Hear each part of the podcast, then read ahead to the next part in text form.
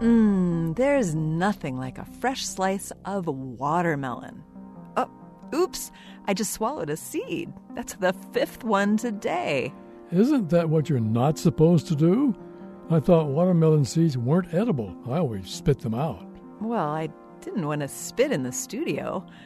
Anyway, a few seeds from fruits such as watermelons or apples passing through your digestive tract won't hurt you, but they won't help you much either. Nutritionally, there just isn't much in a seed that your body wants. The worst a seed could do is block your intestine or airway, but that's really rare. Wait, don't some seeds contain dangerous chemicals? What about the cyanide I've always heard is in apple seeds? There's some truth to that. Apples, cherries, almonds, and peaches all have seeds or pits that contain a bit of the chemical amygdalin which can be converted to cyanide by the bacteria natural to the intestinal tract. But it's still such a small amount that you probably wouldn't get sick.